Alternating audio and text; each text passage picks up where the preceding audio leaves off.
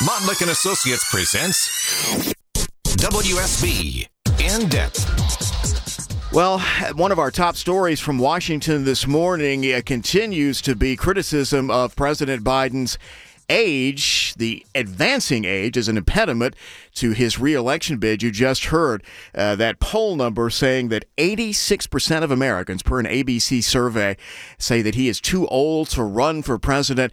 We had this uh, no show yesterday. He forewent the, uh, if that's a word, the traditional Super Bowl interview.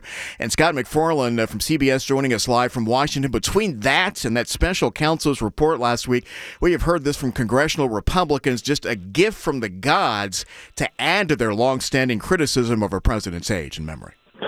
And they're going to take another crack at the Biden administration as early as tomorrow with another vote to impeach the Homeland Security Secretary, Alejandro Mayorkas. That's expected in the U.S. House as early as tomorrow night. And I think they can prevail this time because all their votes will be back in the House chamber with Steve Scalise returning.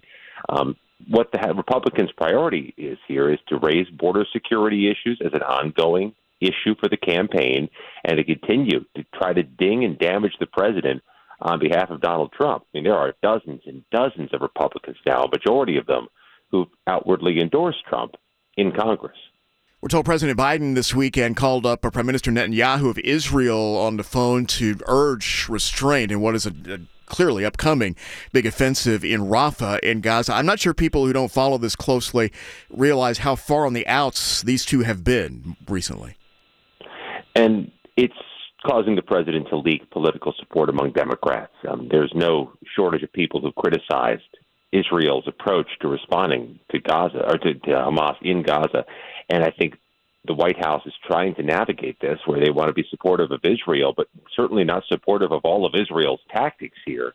And the president has, in the last few days, kind of ratcheted up his outward criticisms of what Netanyahu's doing, but it doesn't seem to be having an impact on Netanyahu himself.